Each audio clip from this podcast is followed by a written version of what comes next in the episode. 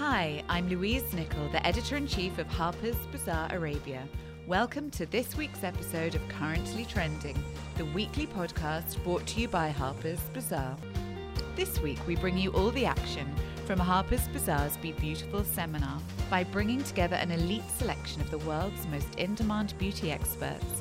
Bazaar aims to educate and inspire our audience on the best ways to be beautiful both inside and out. These are the people that royalty, CEOs, film stars, and supermodels trust with their looks. And this is what they have to say. This week, cosmetic dermatologist Dr. Varley, aesthetic dentist Dr. Apa, and permanent makeup artist Dominique Bossavy discuss before and after images on Instagram of cosmetic procedures educational, inspirational, or simply misleading, and why it's important to understand how any tweak you have done today will look in a year, five years, 10 years down the line. All our beauty experts ready to uh, take our questions. So I'll start off and then we're happy to open the floor to questions, those kind of before and after pictures on Instagram. How educational do you find it? Is it something that people look at on Instagram? Instagram is here to stay. And what I will say is that we are trendsetters on Instagram. Okay? I was one of the first people to create that before and after for teeth. And now everyone uses it. And that's fine because you know what it does do is it allows you to see good work and it allows you to truly differentiate between good and bad work. And you know, my hope I, by posting that continually, I never post anything, you know, the, the, the, worst part about Instagram is you have to explain to your family that this is truly not my life, right? That this is, this is my, my I do other know, things. Right, right. I'm sorry, honey, I'm not putting pictures of you on my Instagram account. I'm, this, is, this is work focused. But the point is, is that it allows, especially in cosmetic dentistry, to show the level of detail that is so looked over in so many cases and allows the consumer, you, to be smarter about the questions that you're asking, even if you're not coming to me or us, for instance. Mm. And so, so, for that, I think it's great. No, I think in your industry, it's educational. And yeah. I, yeah, I have very good cosmetic dentist friends that went to medical and dental school with me. And they do the same thing before and after the teeth. I think in my industry, in terms of aesthetics, and like in the anatomical areas of the face and the body, the before and after can be a little bit misleading. And what I get is that consumer coming in going, well, they put a filler in and then they did a laser treatment on top to get rid of the dark circle and then immediately it went. And I said, that's not how it works. I promise you that. And it's a lot of re-education. Well, the good part about that is what I do is I, the, a lot of the questions, people go through the same thing in dentistry, right? there is dentistry, like you said earlier, which I think is great, is it is surgery. I mean, you're cutting into live, tissue. living tissue, yeah. right? And there is a healing process. Yeah. And people think with teeth, which is interesting, is that you can snap your fingers, and if you don't like something, that you should change it right away. You know, they get up from four hours of anesthesia and drilling, and they put the mirror right here, and they say, "Oh, wait a second, don't go out of the room. I don't like this." it's like you have to heal. So what I'll do with Instagram is I will put a just inserted, and then three weeks later, I'll put what it looks like after healed. And it starts to give people perspective on this is not just a bing bang boom quick yeah. uh, you know quick yeah. fix i think dr apa you're socially and ethically responsible for your patient and your consumer and, and yeah. that's great that's why you're here yeah. but there are some and we have to admit there are some practitioners out there sure. who are not and that's where patient autonomy and patient respect and patient education comes first. Yeah. And so mm. when we do put those before, and we are going to put before and afters, and you know, people have asked us, they looked at our Instagram, they're like, what are you, a magazine? like, what do you actually do? Um, and we do a lot of education, and we will at some stage put before and after, but it will be more so, this is what happens immediately, this is what happens a week right. later, three weeks later, eight weeks later and a year later so that you understand the evolution of the product or the treatment. It's also um, very misleading because you would see that people post the work just after and they don't never show the heal result. Yeah. And in my industry, I can guarantee you that in probably 85, 90% of the time, if you went to a decent um, technician, it will look decent or sometimes even great but when it heals, the evolution of that pigment inside your skin, how deep they implanted it, how, uh, how well they match you with the right pigment for your skin tone. And it's a total different picture, and it looks, in most of the time, terrible within 10 to 2 weeks. Right. So, no, but that's what I'm saying is that Instagram is here to stay. Yeah. Fortunately or unfortunately. Yeah, yeah. And I think it's up to us to educate. To educate. Yes. And it's a Yeah. great platform to do so, Yeah. I guess Yes. is what I'm saying. And the other thing is, uh, you know, I mean, the, the great thing with Instagram is that it's a great um, communication tool to let people know what their options are because Sure. there are many today, you know, from dentistry to filler to cosmetic uh, surgery. It's, and it's, it's great too. Great. So, do we have any questions from the floor? general question to all of you. I don't know, one of you mentioned that you need to have a perfect balance, you need to find the perfect team or the perfect coordination between uh, cosmetic dentistry, skincare, tattoos, uh, and all the other beauty things. How do you go about finding, like, I say I'm a totally ignorant layman, I know nothing, and I want to do all these things. How do you find uh, a, balance? Who do you go to to find the right thing? Should we start with Dr. Apa and we'll work our way down? How do you pick your practitioner? You're here. We, we've picked them for you. No, I mean, I think, quite honestly, whatever you're thinking of first skin, teeth, hair if you're going to somebody good, they should be working with great people in that region and they will tell you, you know what, you're here for your fill in the blank, but this is what you should actually be doing first. Here's the referral. Uh, and, and when you're done, if you still want to revisit, we can, essentially. That's how it works. What questions should we ask? So, if someone's not able to see you, but they, they're choosing another cosmetic. Well, what was the show uh, that was very famous with the two plastic surgeons? Not now. Nip tuck. Nip Nip tuck. tuck. Okay. Yeah. They would say, you know, what don't you like about yourself? You know, in the beginning of every consultation. And that's essentially what we ask, um, because we really are trying to pinpoint. It's not just. I don't just do teeth. I'm looking at the the person, and when they're telling me like, oh, I don't like you know, I don't see my teeth anymore, or, uh, you know, uh, I, I've lost my smile, I hear a lot. Um, it may not just be the teeth. Fortunately for me, I'm a firm believer that, you know, teeth are foundational. Meaning, and I'm not just saying this because I'm up on this panel, but for me, teeth are foundational. It's almost like the hard structure of your face. And a lot of times, especially as you're aging, there's collapse. And so what you're doing with the teeth is actually building the lower third of the face up prior to mini facelifts, facelifts, injectables, because I'm going to stretch the skin out back to where it was before you had that collapse. So a lot of times I will start with teeth, but sometimes people don't need their teeth done. Sometimes, a lot of times we're doing lip revisions where we have to go and try and get things out of lips because they've been injected with silicone or other things uh, from back in the day that have just covered their smile. So, D- Dominique, what would you, how would someone, if they're not able to see you or you're not in the country, how can we tell if someone here offering permanent makeup services is, is going to do a good job? Okay, so the first, I would say, prac- someone who has a lot of practice. You cannot expect somebody to do a good job if they've just been doing it for one month. And in my industry, what I'm seeing lately is that people who are doing makeup or waxing or tweezing eyebrow get into microblading, thinking, oh, that's perfect, and I'm so good at eyebrow.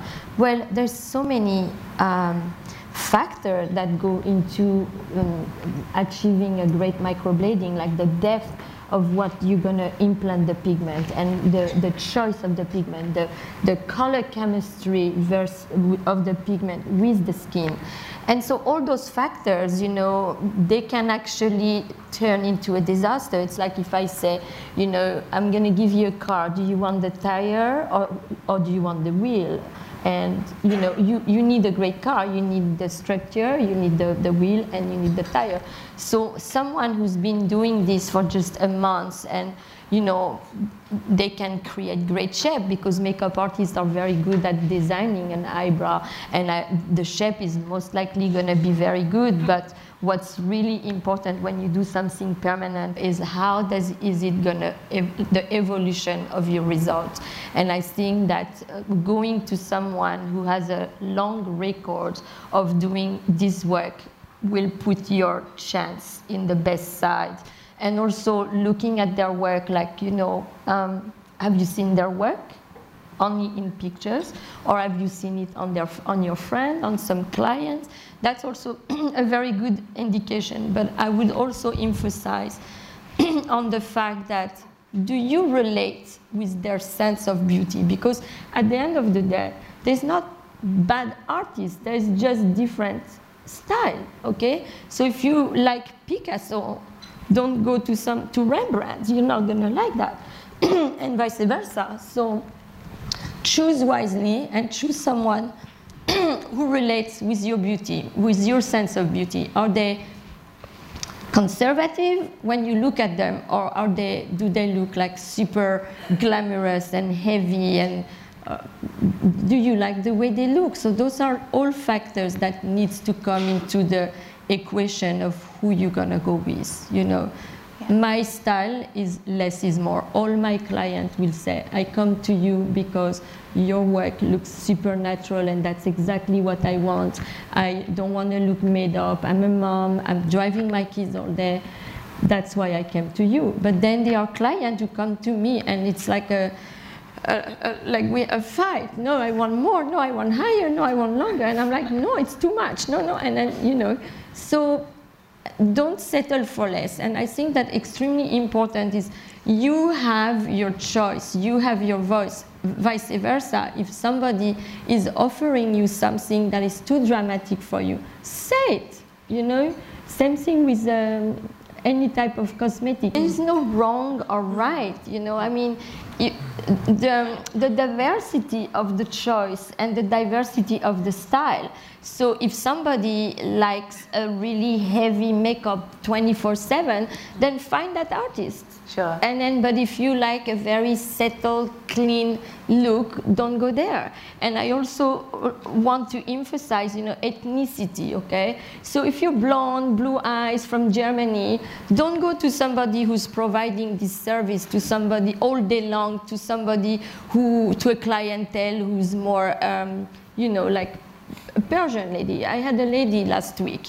She went to this artist. She's great for Persian people because she knows the, the look, she does those big eyebrows, but it doesn't work for you because you're different. You, you, you have a different sense of beauty. So I think that do your research, don't go too fast, take time to evaluate who you're gonna go with, and uh, same thing with dentists and, and, and fillers. And Dr. Valli, what should we ask uh, cosmetic dermatologists? Or? Um, so when you're going to your doctor, um, I firstly do your research, do your background research, look at their work, and figure out if you know someone who they've treated. Word of mouth is quite a strong thing. Look on Instagram, see if you know someone on Instagram that you're in connection with, ask them some questions, then look at their qualifications. But I say before even looking at their qualifications, and this is coming from experience, you judge me. When I walk into the room, you're judging me immediately. You're judging me on the way I appear. You're judging me on my skin. You're judging me on the way I hold myself, I carry myself, and I control the consultation. So you need to feel comfortable. You need to feel, be able to ask all the questions you want to ask, okay? Um, get a patient approval. Ask like one of my one of my patients, you know, can I can I speak to one of your patients? Uh, Dr. Apa will let you speak to one of his patients, and vice versa. And the last thing, and I always say this, I always say this with a lot of enthusiasm, is aftercare aftercare, aftercare, aftercare. What is the aftercare process? Because fine, I can give you a big bang show, get you out of there, but what is your aftercare with that practitioner, with that brand, with my doctors, with my team? What is your aftercare globally? What happens to you? Because that's what matters. Because what you'll notice is that you need to be contactable to that team all the time, and that's what you've got, and that's what I've got, and you've probably got the same thing, Dominique. Yes. Mm-hmm. Is that you need to be involved in that whole aftercare. You need to be in contact with that team.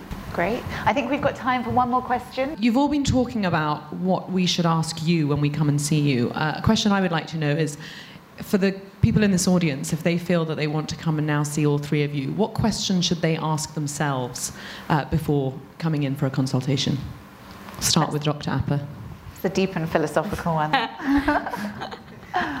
um, because I have this huge clock in front of me that's clicking down. Ignore the clock. We, can, we got Um, two minutes. No, I mean, look, Pete, I, I, we have a practice where um, people just come to us for this procedure of rehabilitating their smile. I don't even want to say veneers because veneers is not a thing. So, rehabilitating their smile. And I've never had to say to someone, um, you really need to do your teeth. I've never said that in my life. So when people come to me, I always ask, why are you here? And, and how can I help you? And so the point is, some people will say to me, well, should I get veneers? And the answer is no, right? Should you get veneers? The question they should ask themselves is, is this is something that bothers them that they would feel more confident or comfortable with? Or are they having a problem in their mouth that I can fix?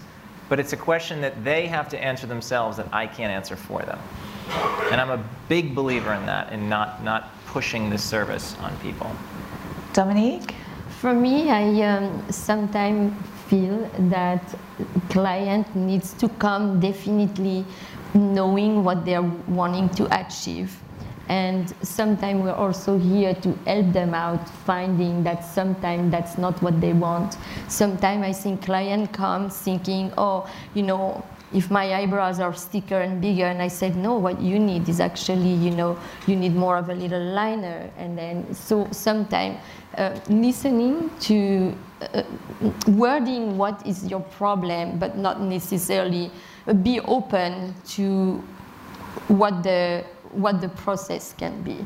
So you- probably see, see that sometime, like, uh, or you like somebody will say, "Oh, I need my teeth whiter," or, and then you realize, no, like this part here is too long, and whether I make your teeth whiter, it's not going to show them more, right? Right. So it's like to understand what the client, uh, you know, where exactly what you want to achieve and why, and then be open to the process that might not be what you think.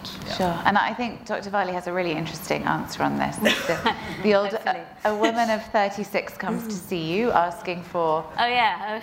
total face. I'm so I get the, my three questions about a patient is who referred you. The next question is what age are you? Because if you're in your 20s, you're doing something, you're trying to find your career, you're doing something with your life. In your 30s, you might want to get married, have children. In your 40s, why are you there? You might want to be a CEO, you want to get promoted, or you want to have another child. You don't know. So I need to know the psychology of the patient. Dr. App and Dominique, they said the same thing. You have a great team of people around you, and the whole thing. Why have you? Why are you guys coming to us? Is to make you more confident, make you feel better in your skin. Is to make you confident in your smile as well and in your appearance. Give you makeup-free skin with, you know, less time getting ready. Simple as, simply put, men, male or female.